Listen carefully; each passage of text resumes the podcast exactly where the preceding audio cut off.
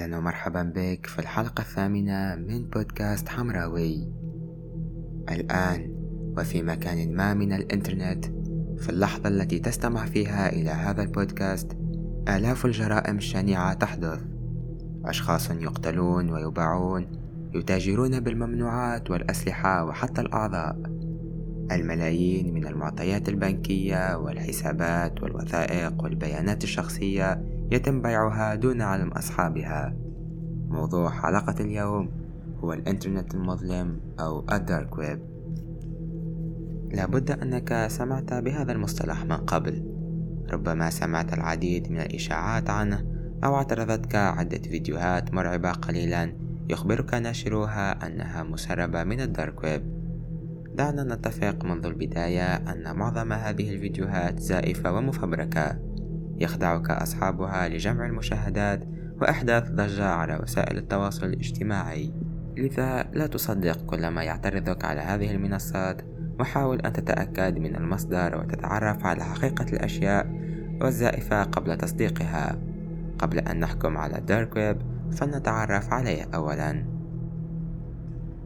الإنترنت المظلم هو جزء لا يستهان به من منظومة الإنترنت.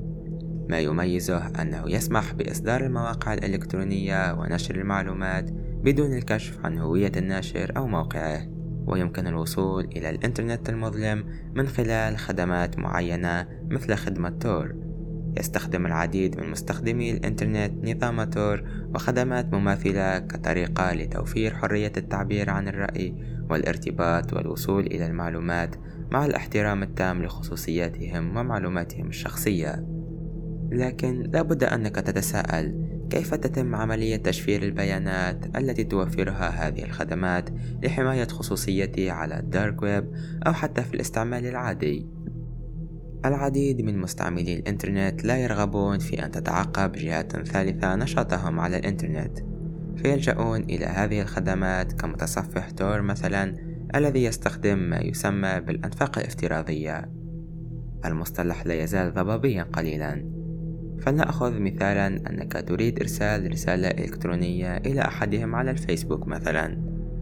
لا تتوقع أن الوحيدين اللذين يعلمان بشأن تلك الرسالة هو أنت وصديقك. عندما تضغط على زر الإرسال ترسل رسالة مشفرة إلى خادم منصة فيسبوك عبر وسيط وهو مشغل الإنترنت الذي يوفر لك الإنترنت. بينما تقطع هذه الرسالة طريقها إلى خوادم فيسبوك يتم تعقب أشياء عديدة عنك مثل موقعك الجغرافي نوع هاتفك الوقت الذي أرسلت فيه الرسالة وحتى مشغل الإنترنت الذي تعتمده. وبعدها تنطلق هذه الرسالة من سيرفر أو خادم فيسبوك إلى جهاز صديقك. لكن عندما تستخدم متصفح Tor مثلا أو أي خدمة تشفير مماثلة فإن الرسالة المشفرة لا ترسل من مكانك الجغرافي الحقيقي. بل تمر بعدة أنفاق افتراضية حيث تنتقل إلى عنوان إسباني مثلا ثم إلى عنوان آخر في ألمانيا ثم عنوان آخر في البرازيل عنوان آخر في الدنمارك ثم تصل إلى server Facebook.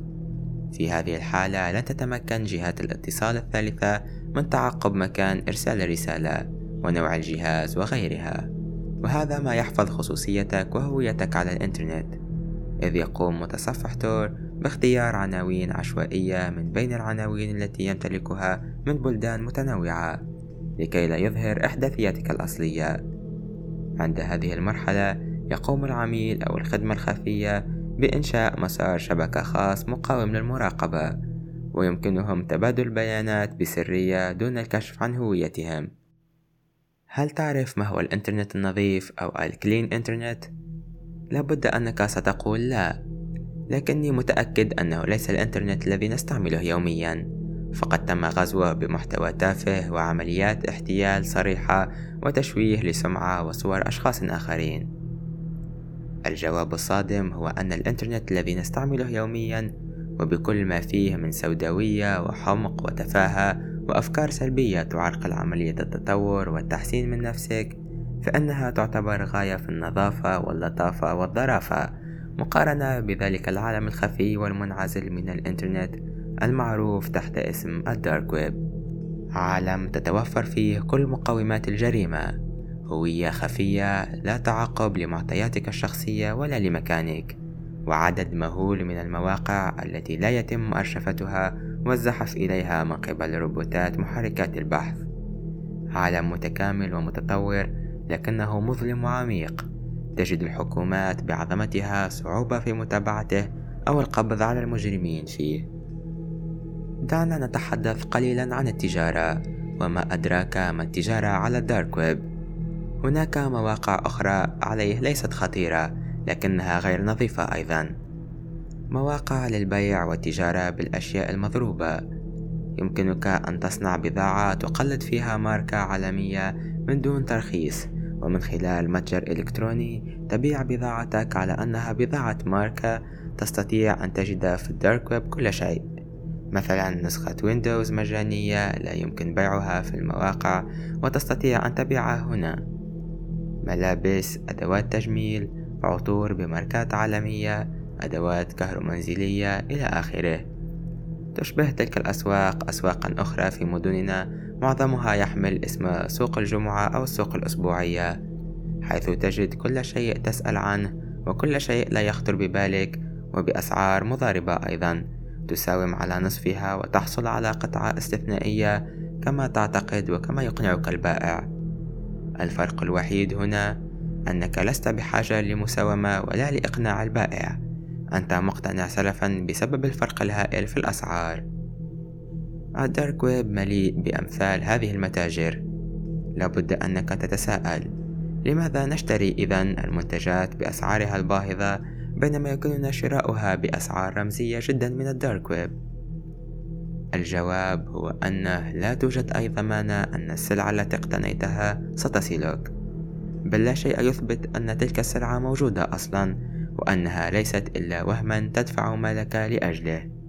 على ذكر المال في متاجر ال dark web الدفع يكون مسبقا وباعتماد العملات المشفرة التي عادة ما تكون البيتكوين أو ال Litecoin. ولذلك لا أنصح أحدا بشراء أي شيء من هذه المتاجر. الآن وبعد أن رسمنا صورة شاملة لل dark web حان الوقت لتطرح ذلك السؤال. هل من الجيد الدخول إلى ال dark web أو هل تنصحني بذلك؟ الإجابة هي لا. عليك أن تضع في الحسبان العواقب الوخيمة معلوماتك هويتك الشخصية في خطر. آلاف المتحيلين المحترفين وأصحاب الخبرة ينتظرونك ليسلبوك كل ما تملك. عديد المخترقين والهاكرز المحترفين ينتظرون أقل خطأ ترتكبه أو ثغرة في نظام حمايتك ليملأوا جهازك بالفيروسات وتدمر عمليات التهديد والابتزاز حياتك. لذا ضع كل هذا في حسبانك وإياك أن تتجاوز حدود الإنترنت النظيف. بهذا نكون وصلنا إلى نهاية هذه الحلقة. إلى اللقاء في حلقة قادمة من بودكاست حمراوي.